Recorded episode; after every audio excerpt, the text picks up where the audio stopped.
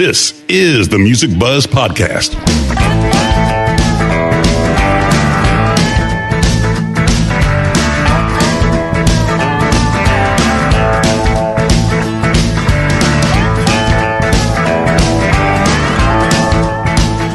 Music Buzz podcast features candid discussions with and about those behind the scenes in the music business, including industry veterans representing the segments of musician, design, and live.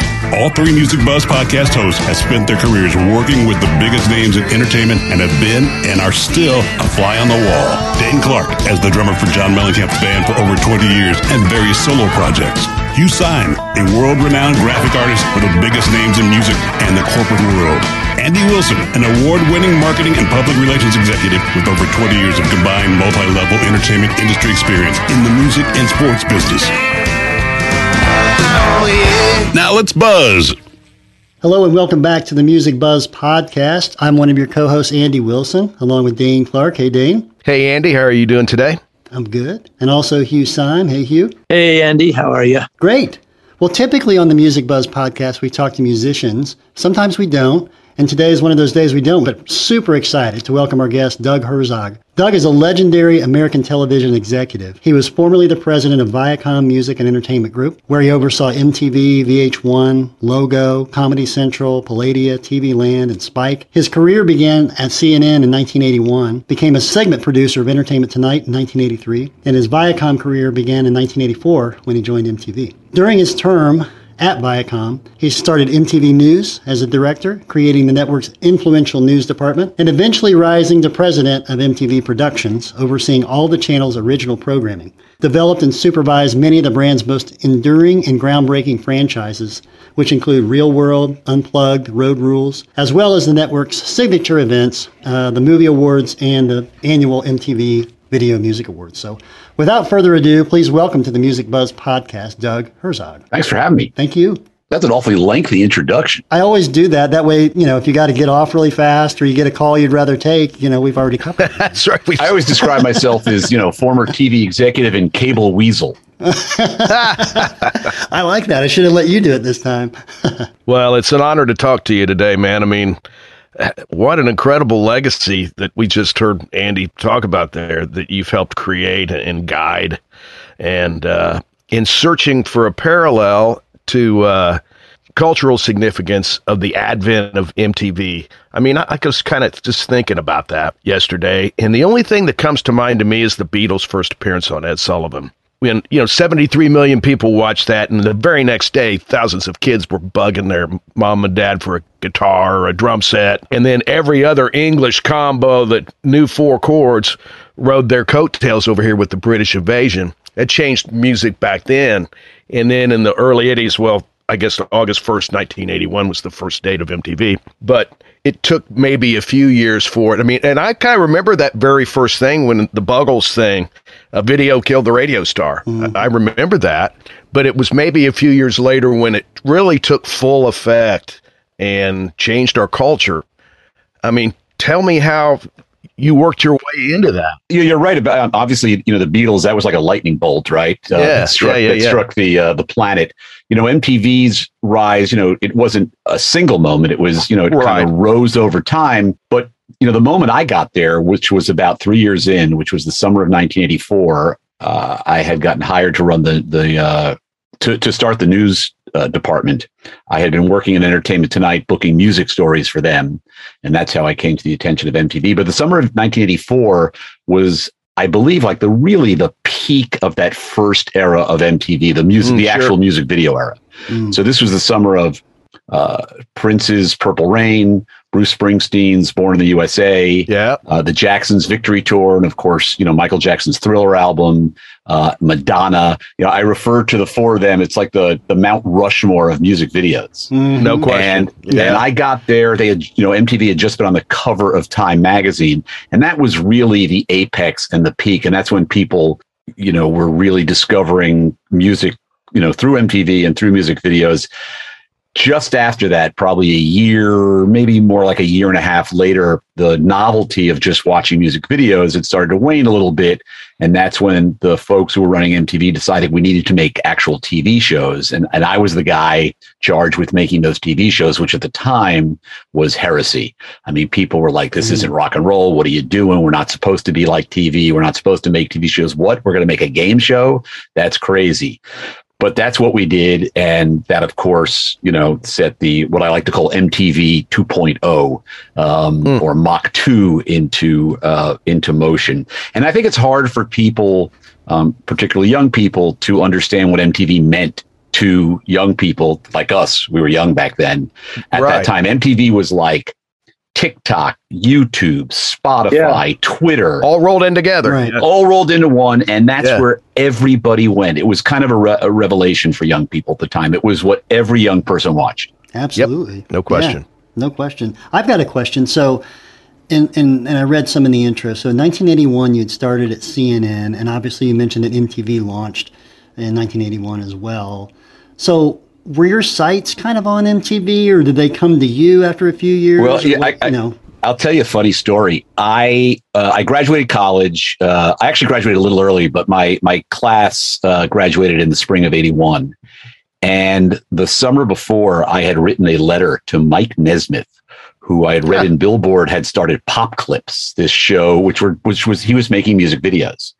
I wrote him this letter saying how I thought music and video was the future, and I wanted to intern there. And could he please get in touch with me? I used to handwrite everything out bef- because I couldn't type. I still can't type. And this this was the days of manual typewriters and whiteout. By the way, Mike Nesmith's mother invented invented whiteout. whiteout that's oh, yeah, right. She did. And yep. and I still I have that letter handwritten in a oh, notebook wow, cool. from college. He never he never got back to me, but I was clearly interested in music and television. When I went to CNN, I was working on a, a D-list celebrity talk. Show. You got to remember, this was 1981. Nobody had cable. Nobody knew who Ted Turner was. Everybody thought 24-hour news was a crazy idea. It was a startup. People just didn't call it that. Mm. But I would book music guests on this little show that we were producing every night at 10 o'clock in Los Angeles that nobody was watching. And then I got a gig at Entertainment Tonight, uh, doing the same thing, but obviously on a slightly bigger platform. Entertainment Tonight was just a couple of years in. And my big claim to fame was I booked uh, the first national interview with Bruce Springsteen um, oh, wow. uh, on his Born in the USA tour. And I kind of scooped MTV. Uh, we were able to uh, run our interview two weeks before theirs. So okay. I think that's how I came to the attention of the the folks who are running into you. I was like, who's that guy? And maybe yeah. he should work for us. the guy nice. to beat us to the punch. Yeah. yeah. Well, Dane actually plays drums on the on the new tune with Springsteen and Mellencamp. Oh wow, oh, that's right. Yeah. yeah. So I, I, got I got a bunch of Mellencamp stories, but I don't want to get you fired. okay, thanks. I appreciate that. thanks. I, I got, I got a bunch of Mellencamp stories. We're starting a new record next Monday, so yeah. Yeah, yeah. I don't want. I, I, I need to be there for a few more weeks. I anyway. saw him in. Uh, I saw him perform in uh, September at Farm Aid uh, up in uh, Connecticut, mm. and he just did it with a little like two or yeah. three piece combo, and it was he was great though. He did a great little set. Yeah, it's been 26 years with John. So wow, good for you, man. Yep. So entertainment tonight, you had Springsteen, and uh, you go into MTV World.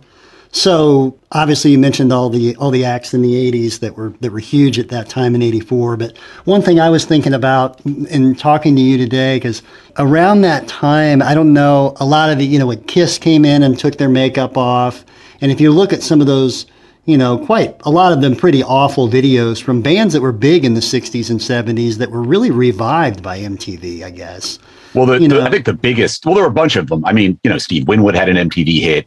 Right. Um, Rod Stewart. Kinks, Come Dancing. Uh, Kinks, Come Dancing, right? Uh, in their Arista uh, era. Um, you know, Rod Stewart uh, was uh, uh, yeah. a big star for for MTV. But I think that, you know, the the biggest band, the band that MTV really brought back, or can, at least can take credit for helping to to truly bring back, is Aerosmith.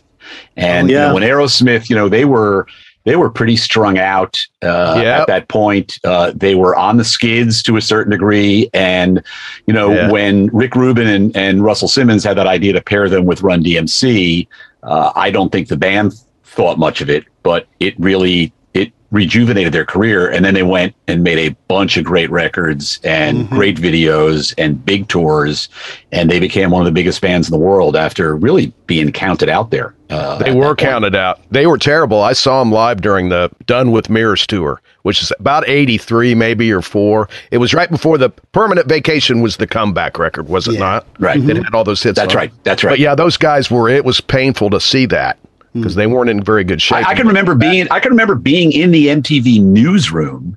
You know, you know, we were all fans of Aerosmith and sure. we were happy to see them. I remember looking at the footage of you know the Run DMC footage when it came in because it's a big deal.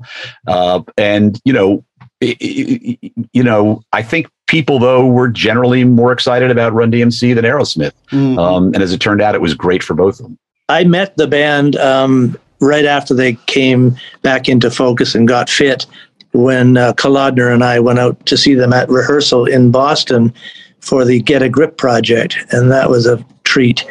You know, seeing them in rehearsal, watching them like a garage band, a bit like the anthology Beatle tapes. It was just great to see them in the formative stage of doing what you would eventually hear when they got together with Fairbairn. Yeah, they were they were they were a great band, and that was a great run for them, and uh, they made the most of it. Uh, and you know, they were great to work with. You know, we worked pretty closely with them. We did, you know, they were they were they were they were friends of the MTV family, and um, you know appeared on a lot of the award shows and mm, sure. uh, et cetera, and promotions and things like that, and, and always always great to work with. Yeah, nice guys. Yeah. Good guys.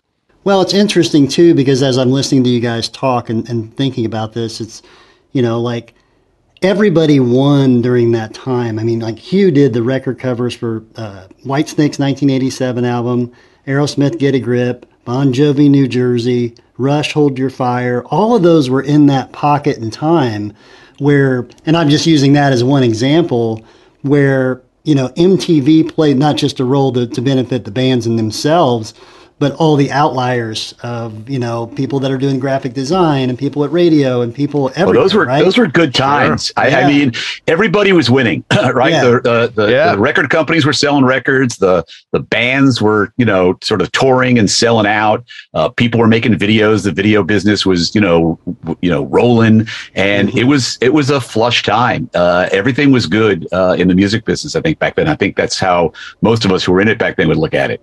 Yeah. You mean before we started feeding off the carcass of what used to be the music business? yeah. Yeah. I mean, look, everything, you know, I mean, I, you know, I've watched the industry that I grew up in, which is the cable television industry change dramatically. Um, yeah. You know, I, my, my podcast is basically about the, you know, it's going to be this sort of like goofy oral history of a of basic cable, you know, mm-hmm. which there's a beginning, a middle, and there's about to be an end. I mean, it's going away. You know, the streamers yeah. are about to eat them whole. So, look, nothing yeah. is forever. Everything changes. The music's still here. That's the important thing. Yeah. I, yeah. Sometimes I bemoan the fact that I spent, uh, you know, thousands of hours of my life searching for records and record bins, and now it's all in my back pocket.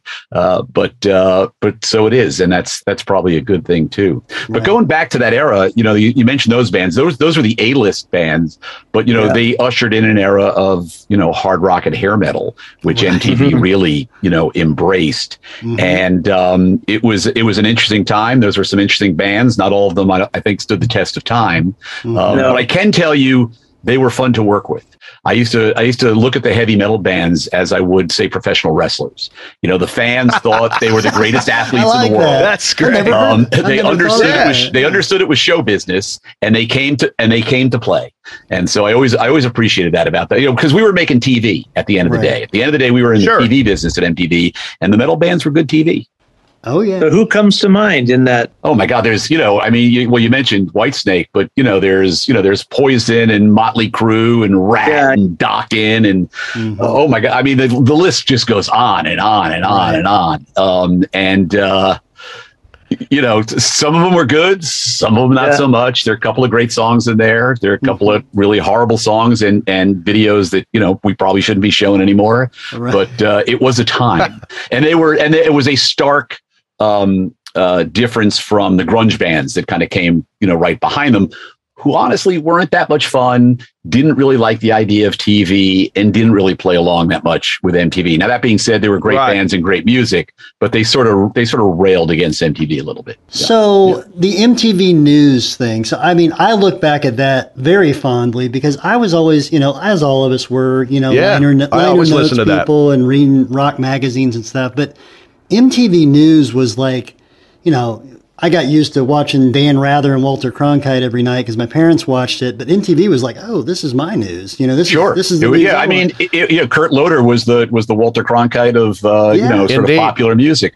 Look, you know, I got there, and when I got there, uh, what was happening was basically there were two or three people who were kind of rewriting Billboard stories, and the VJs, the original VJs, Mark Goodman, Martha Quinn, J.J. Mm. Jackson, Alan Hunter, you know, yeah. Um, oh yeah, they would they would read the stories, and we decided along the way. Well, a couple things happened. First, we were you know trying to get interviews with big stars, and and there became a point where the biggest stars like the Bonos and the the the Springsteens didn't want to sit with the VJs because they didn't necessarily have the credibility they were looking for, right? So, you know, there was a you know, I had a couple of ex writers in that writer's room, and I hired a, a friend named uh, who I went to college with, uh, named Linda Corradina, who ended up running MTV News. And we decided, well, maybe we should go get Kurt Loder and establish separate news personalities from the mm-hmm. VJs, and that's what we did. And and Kurt was the you know, sort of the first big one. And uh, and he was a guy, you know, who had come straight from Rolling Stone that Bruce wanted to sit with, and Bono wanted to sit with, and Prince would sit with. Mm-hmm. Um, mm-hmm. You know, where they yeah. really we couldn't really get them to do that with the VJs, and and that was a that was a big turning point. I would say the turning point really was at Live Aid, um, where we did a lot of behind the scenes news coverage while the VJs were sort of up on the stage doing their thing, and that's when the tide sort of formally turned, you know, hmm. in favor of the MTV news team and, and their correspondents, you know, versus having the VJs do it. Sure. Now, were you at Live Aid personally? I was. Yeah, yeah I was running around backstage. You can you can go on YouTube and you can you can see my arm coming in and out. I interviewed all the people that the VJs, you know, uh, or or I should say the VJs. I interviewed all the people that the MTV executives thought the VJs shouldn't be seen with. So there's, oh. I'm interviewing like Dionne Warwick. I'm interviewing Marilyn McCoo and Billy Davis Jr. Uh, I, I, actually, I also, I also interviewed Grace, Grace Slick, actually speaking of another artist who, uh, you know, a, a, vintage artist and legacy artist who MTV yeah. helped reinvent. No question. Yep. Very cool. Yeah. So that's interesting. Did, did you run into Dylan and Keith and Ronnie? That well, I I, I, I will that? tell you what was going on there, man. I, I, I, I have some wow. photos. I was back in the artist. You know, things security began to really break down near the end, so I was back in the artist compound right before Dylan went on, and uh, I have a photo of Phil Collins Keith Richards and Ronnie Wood standing like just outside, you know, one of those trailers together. Yeah. Um, as Keith and uh, and Ronnie were getting ready to go on with Dylan. I also it had broken down to the uh, point where I got myself and my camera crew on the stage uh, for the final number, the big uh, Lionel Richie led "We Are the World" finale. Oh, sure, yeah, yeah. So uh, wow. this guy who uh, uh, I worked with, the legendary Joe Davola, who was an MTV producer. Um, first thing he does is, and you can see this; it's an MTV documentary. He taps me on the shoulder and he says, "Point the camera, follow me with the camera." And he goes out on stage during the finale and he puts his arms around John Taylor and another guy from Duran Duran and starts yeah. singing We Are the World. So, so that's great. And then the song ends and I rush to the center of the stage with the camera crew and I bum rush Lionel Richie. Uh, I like tap him on the shoulder. He's literally just finished, like he just won the Super Bowl or something. And, oh, sure. and, and, I'm like, you know, and instead of like saying, "Hey, you go to Disneyland," I go, "How do you feel?" And you can kind of see him kind of recoil. I'm right in his face, and uh, he answers. That's also that's also on uh, that's on YouTube somewhere as well. But oh, that was yeah. a that was a great hot day in Philadelphia, and uh, it was uh, wow. it was it was it was definitely something I'll never forget. How did he feel? well, he was actually, you know, if you watch him, he he he, uh, you know, very poised and answers the question, and you know, talked about how much money they raised and gave a figure, and uh, mm-hmm. you know, the other the other thing, you, you can actually catch a glimpse of me, and I'm wearing like at the time what were very fashionable those Tom Cruise risky business Ray Bans. Right. Yeah. It's, of course. Nice. It's, it's eleven o'clock at night. Yeah. it's a look, I have man. My, I have Ray Bans on. It was the '80s. I don't know. Hey, good for you. Yeah. People did that stuff. That's well, and I remember Phil Collins played. He he did a double gig that he day. Played, right? He took the uh, Concorde over in the, the middle Concorde. of the show. Yeah, he he played, played that with he, Zeppelin. Yeah, yeah, he played that ill-fated Zeppelin set. Ooh, yeah, that was that was rough. So I remember the. So here's what I remember about the Zeppelin set. I I was I was on stage watching. I couldn't bring the camera crew up, but I, I was standing on stage watching because it was going to be Led Zeppelin, and right behind me are Tom Petty and Stan Lynch, and they are giddy as schoolboys at the prospect of seeing Led Zeppelin. They're just so excited, and um, so the, so then the band starts, and it's not good and I kind of turn around and they're kind of making faces like they just ate sour lemons. And then I turn back and it's getting worse. And then I turn back to them and they're gone. they bailed. they bailed. wow. It just wasn't that never took never got, got off the ground, did it? No. No, gosh, no, darn it. Didn't, didn't, didn't, didn't really work. One of those one of those things. Oh well. Yeah.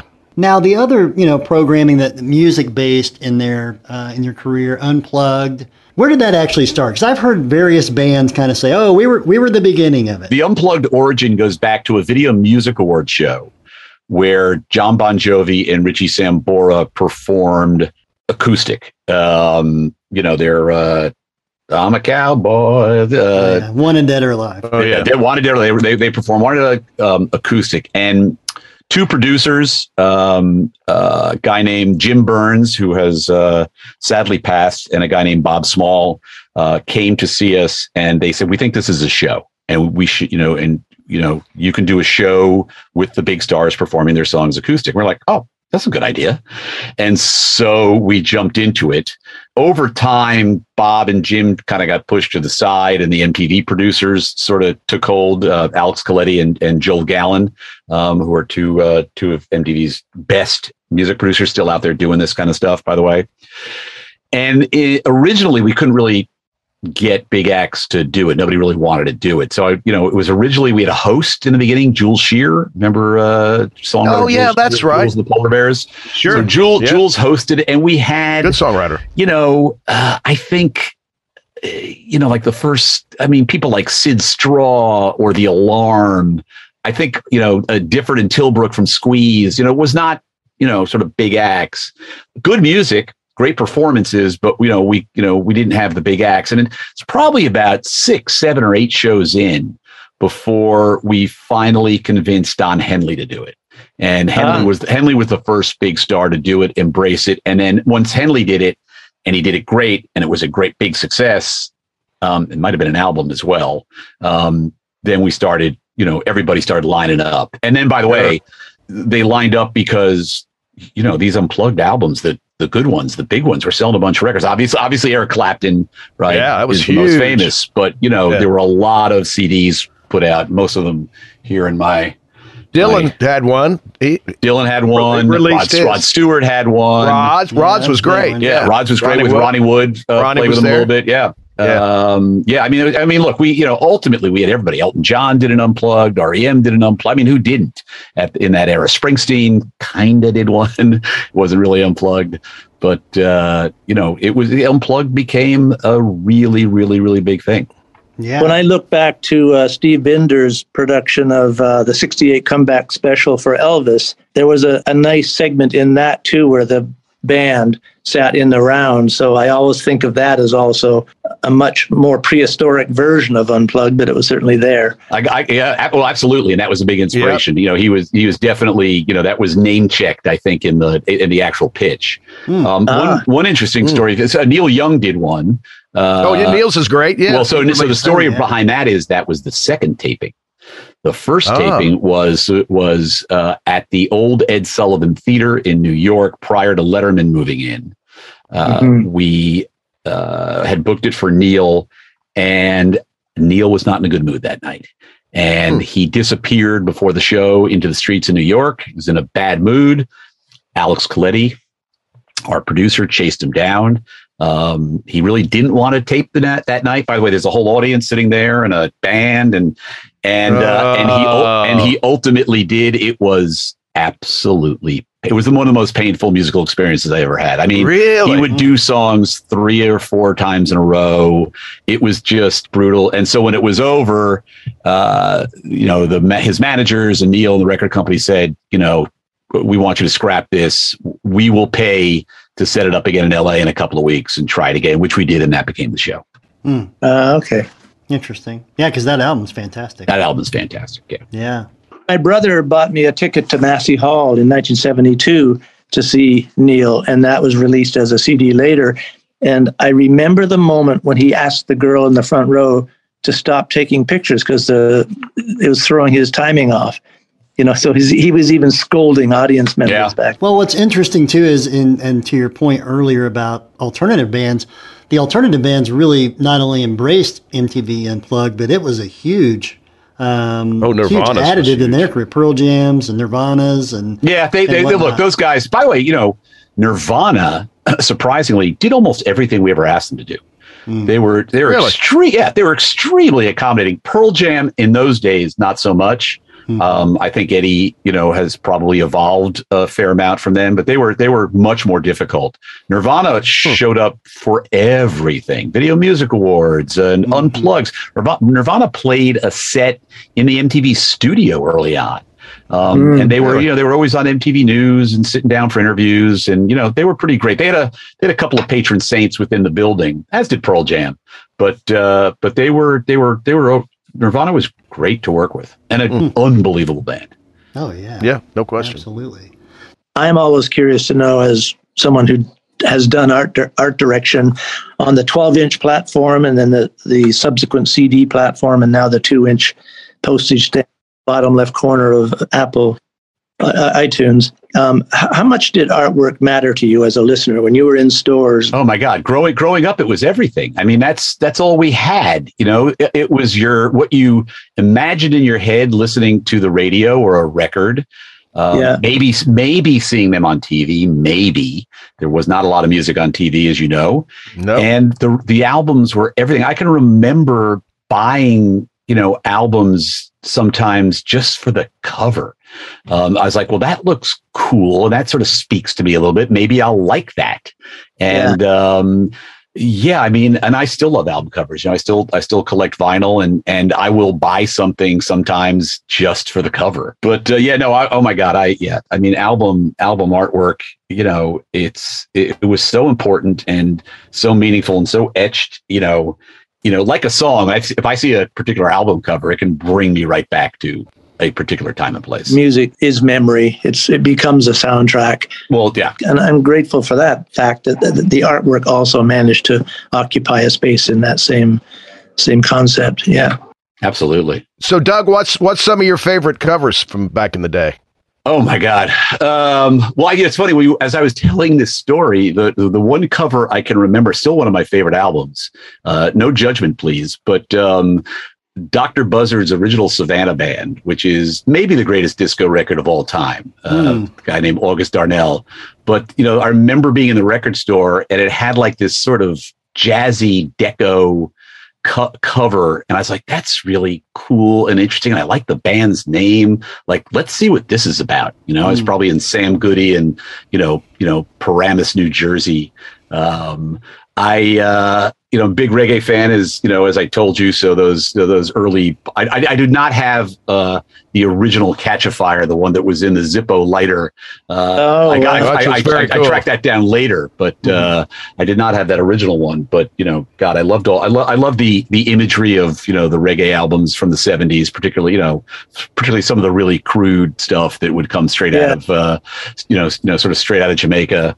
But um, you know, I was a big funk fan, so uh-huh. uh, you know, I there, you know, so I love that um, that pink Rufus, you know, with almost like the Rolling Stone type, you know, lips mm-hmm. and tongue. Oh yeah, uh, yeah, that's a great cover. I, I also love the I also love the one after that, which you know, just you know, the with all those beautiful pictures of uh, Chaka Khan. Chaka Khan. But yeah. um, you know, I, I I was telling the story the other day. I remember you know, so I'm 62. So I, I think I was probably about, I'm trying to remember how old I was. I think I was about 11 or 11 or so. but I can remember seeing the Exile on Main Street cover and thinking, wow, that mm. looks dark and dangerous and I want to hear uh-huh. that. you know, I yeah. just can remember it's like did not it was not smiling back at you and it yeah. really was unlike anything, you know, that I'd ever seen before. I can remember that. And I was like, I want to what's in there? I want to I remember my sister had it. I was like, I want to check that out. Mm-hmm. And it's a dark and grungy record. Yeah. You know. Yeah, exactly. It's classic rock as it is. It's it's it's dark. No, it's the greatest. Grungy. It's the greatest. But you know, and also you know, I, you know, one of the other ones, you know, was uh, around same period was um, there's a riot going on. I had grown Sly, up a, yeah. a, big Sly Stone fan. You yeah. know, he had those great hits, those pop hits, those like sort of post Woodstock, let's all get together and figure this out yeah. kind of stuff. And yeah. then all of a sudden, I, I like, well, there's this new album, and it, you know, had that sort of like faux American flag thing. I was like, well, right. that's mm-hmm. Sly. I want that. And then I can remember mm-hmm. putting it on and going, oh, this sounds different. This doesn't right. sound like the Sly Stone I thought I was getting.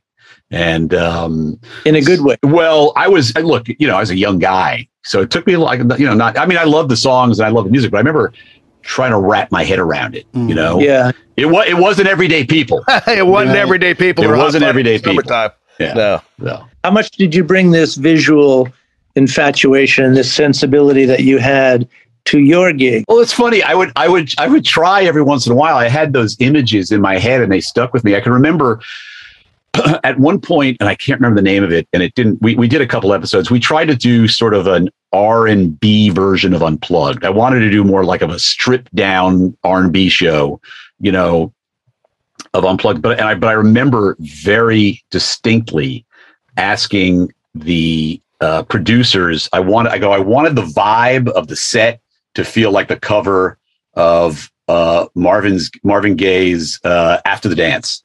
Um, I don't know if you remember that hmm. painting mm. on the cover of that of that album, but a very just by a very famous African American artist. And I was like, I, that's the vibe I want. That's what we're going for. Like a little bit of that, you know. So there's southern, you know, sort of Chitlin circuit, you know, kind of vibe. Mm, and yeah. um, we didn't quite get there either with the look or the show, but but I tried. Yeah.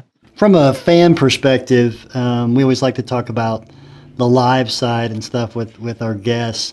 As a as a fan, what was the first concert you went to? You bought a ticket to? Uh, you're pumped to go see. So, a couple quick stories about my concert going experience. So, my mom was really into sort of black music and R and B music. Um, so she took uh, my, so the, so the first two concerts I saw, I actually went with my mom. Three of the first four concerts, I know this is not cool, but three of the first four concerts I saw, I went with my mom. So she took me to see Al Green at uh, Avery Fisher Hall in New York, like at the height of it, it's like 72. Yeah. Mm. Oh, wow. We went to the Nanuet Theater go round to see Ray Charles and Gladys Knight and the Pips on a, oh on a stage that rotated. Whoa. In between there, I went to my very first rock concert with my uh, with one of my friends at Madison Square Garden.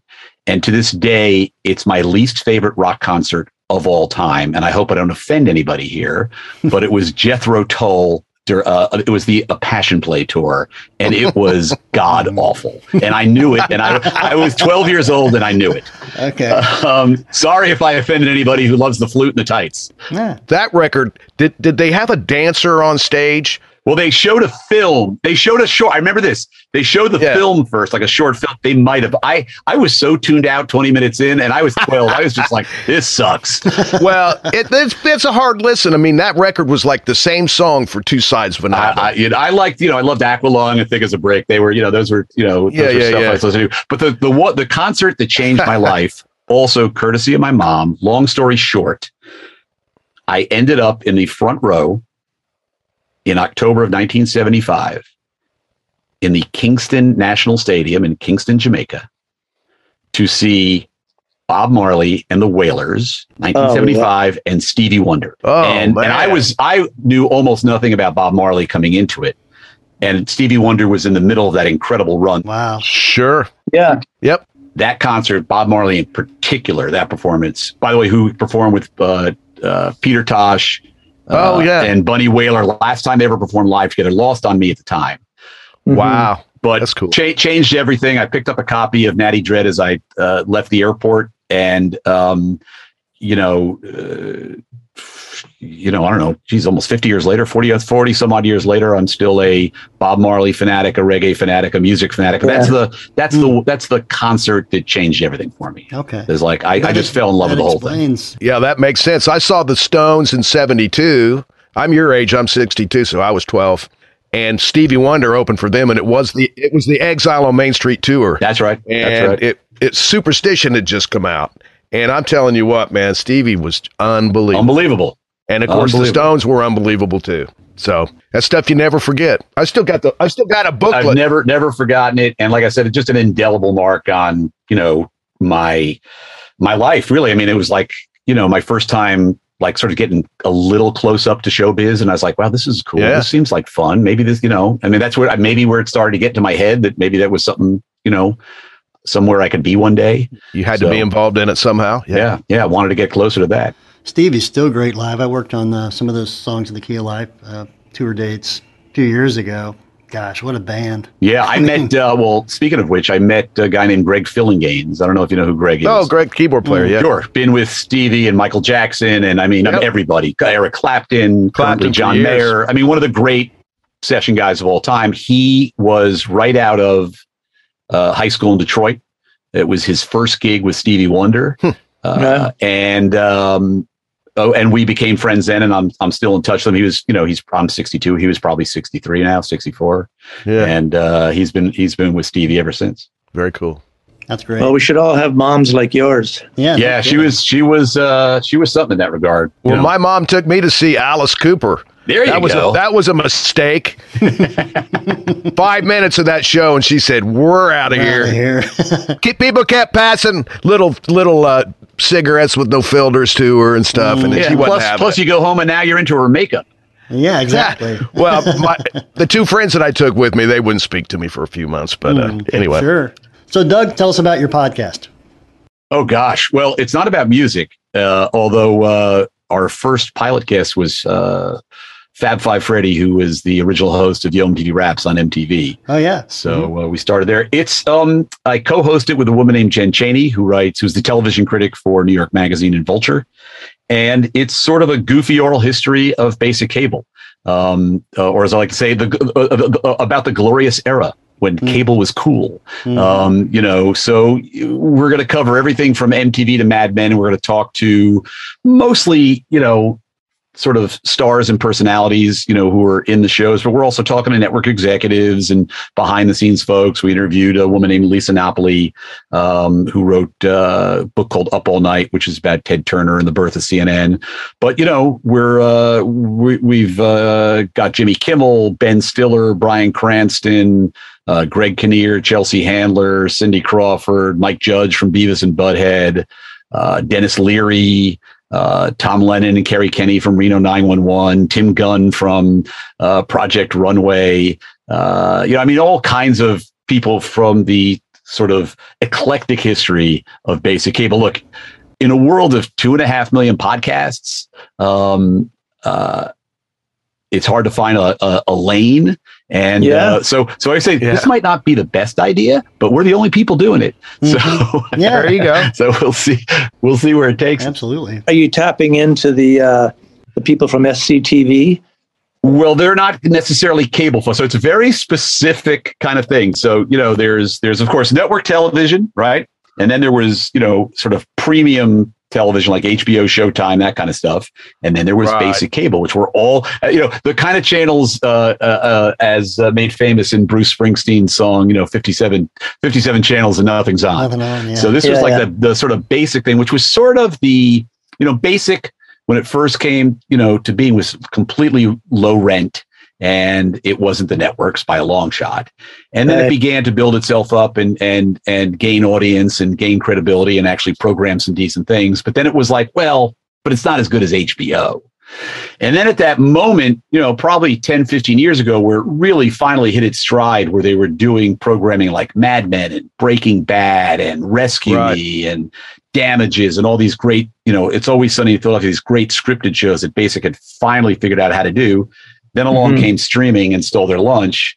Yeah. And now, yeah. and now oddly, they're you know they're going away. You know, which is weird because I you know in a world where radio is still here, network television is still here, um, cable's probably going away. Uh, mm. Not tomorrow, but it's going away. Yeah.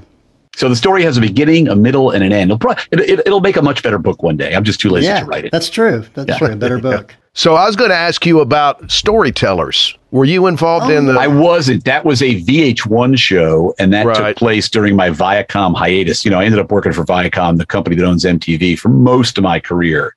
Okay. But from uh, And I, and I never and I never really worked honestly at VH1 until the very Oh, end. okay. But uh, that's a great show. You know, I know all the folks who did it. This uh, Bill Flanagan, who you should have on the show sometime. By the way, I don't know if you know who Bill is. Great rock critic, Hmm. Oh, yeah. writer, worked Sure, at MTV and. VH1, and Yeah. has got great stories. Written some great books, um, and really super super knowledgeable. That was, I think, I believe that was sort of Bill's baby.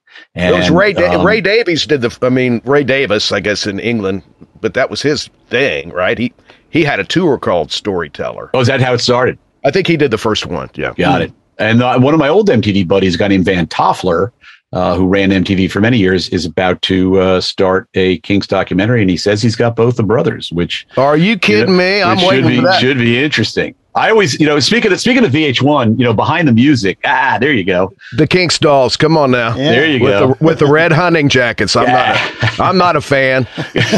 uh, behind, I used to say about behind the music, the best episodes were always the ones with brothers because Hmm. brothers will say anything about each other, whereas bandmates, there's a line.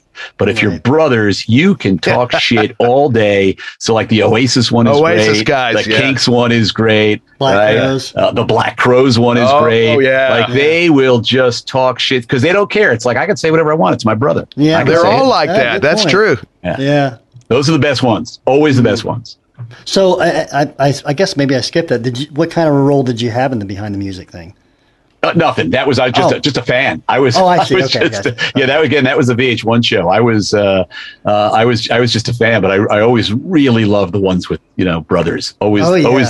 Always the most fireworks. Yeah, Always the It- most I, fireworks. I actually went back and started watching some of those with my, my boys not too long ago. Just oh, this is a great show I used to watch, and I forgot how much it just became kind of a formula. You know what I mean? It's like the Right. first half was build it up, Yeah, yeah. and then there was, and some some of the shows. I think it was like the Huey Lewis one. It's like they couldn't find anything really bad about Huey. Well, Lewis, but- exactly. and they and you can tell even when they tried to, it was like. Uh, what he got a parking ticket or something? it was kind of Too nice of a guy. Yeah. Yeah, well, yeah, you know, like anything else, you know, as we used to say at MTV in those days, whatever was whatever was worth doing was worth overdoing, and so we we overdid that, and VH1 definitely overdid that. But when you find something that works, you know, you know, Mm-hmm. in television, which you know is often a business of repeating itself, you know, you sort of figure out how to try and keep it going, even even if even if it is Huey Lewis and he doesn't have a great story. oh, he has a great story. He just didn't do anything wrong. so anyway, Well, I got to see my share of bad behavior well, let's hear about some of that. Well, you know, uh, you know the VMAs. Uh, I remember the, you know, the Nirvana was it Nirvana Guns and Roses uh, Yeah. kind of you know feud that started backstage. Happened to happen to be Oh, back I there. remember that. so was that really was that legit? Oh no, that that happened. Okay. they were they were just kind of screaming at each other in front of everybody. It was awkward and weird and uncomfortable. Um, I uh, the the night there was that night that um, Axl went on stage to sing with Tom Petty and the Heartbreakers. Uh, Yeah. They did um, "Knocking on Heaven's Door." Hmm. And so Axl walks on and they sing, and that was the finale. The song end shows over. They all walk off. If you're in the audience, it's stage right. I actually was standing in the audience, and for some reason, I went around stage left, which I, I'm still not, not sure why. Because stage right was where everything was. That's where the you know the producers were, and that's where the talent came in and out. And so I came all the way around behind the stage to get to stage right. And by the time I got there, it was chaos. Uh, what I had missed was Axl walks off stage and Vince Neil cold cocked him. Um, I guess Oh. a dispute over a young lady. But Okay. uh, Really? I, I, I remember, I remember everything. Everybody and everything went crazy. You know, it was it wasn't it wasn't exactly like two ra- uh, two uh, two uh, rap groups beefing, but uh, Right. it was it, it was close. Saw a lot of that too. Women will make guys do that sometimes. I'll Yeah. tell you. Yeah, yeah, yeah, yeah, yeah. And uh, you know, then there was like uh, you know, uh, I remember we uh, we used to do those rock and jock softball games, which were great. Um, Yeah. You know, you get all the celebrities come out and play softball, and uh, we the first one we did we did out here in Los Angeles at USC Rod Dedeaux Field, uh, which is a sort of a famous place on the USC campus, and we booked um, Sam Kinison who uh, during warm-ups went out and used to wear those long coats. I don't know if you remember that. Yep. Oh, those yeah. big Mhm. sweeping like Yeah. coats. And he walks out, he opens it up, he's at the outfield wall with his back to, you know, people weren't really there yet. And he just takes a pee on the outfield wall. Mm. And Oh. uh, and then he goes back into the locker room, falls asleep on the trainer's table, never woke up. And uh, needless, needless to say, MTV was not invited back to Rod Dedeaux Field. Oh. that was it. So we, uh, you know, stuff, stuff, stuff happens. stuff happens. Showing some class there. Showing some class. No matter how hard you work and script things out, it's the unscripted stuff you talk about, right? Yeah. Well, yeah. I mean, you know, we, we didn't do a lot of, I mean, mostly on the, the, the, the only live live thing we ever would do is the award shows. And so we were lucky that those mostly came off without a hitch. We had the one famous Andrew Dice Clay incident, uh, where he, you know, we had, you know, we had booked him, and, you know, he was at the height of his career with all that filthy stuff. And we were idiots Yeah. because we booked Yeah, him it and told him he couldn't do that stuff. And so he uh, he gets on, he starts doing clean material, he's bombing, and he starts doing the filthy stuff, and everybody lost their mind. I thought I was going to get fired, actually. Um, thank, thank, thankfully, I didn't. Yeah. Uh, but Oh, uh, you know the so so whether it was you know whatever we were doing, you know spring break, you know unplugs, you know everything was uh, was mostly taped, so we got to work around whatever might have gone wrong. Yeah, yeah. That's great. Well, thank you so much for joining us, Doug. Hey, thanks Really for having me. It's really the time. Yeah, yeah, Doug. fun to talk to you guys. Yeah, absolutely. Yeah, it's been a And best pleasure, of luck man. on your uh, podcast. We're going to be tuning in. What's the name of the podcast again? Podcast is called Basic When Cable Was Cool. Got it. Well, thanks guys. This was fun. Yeah, thank you. Take Thanks, care. Doug. All the best. Be good. See ya. Great talking Bye-bye. to you, man.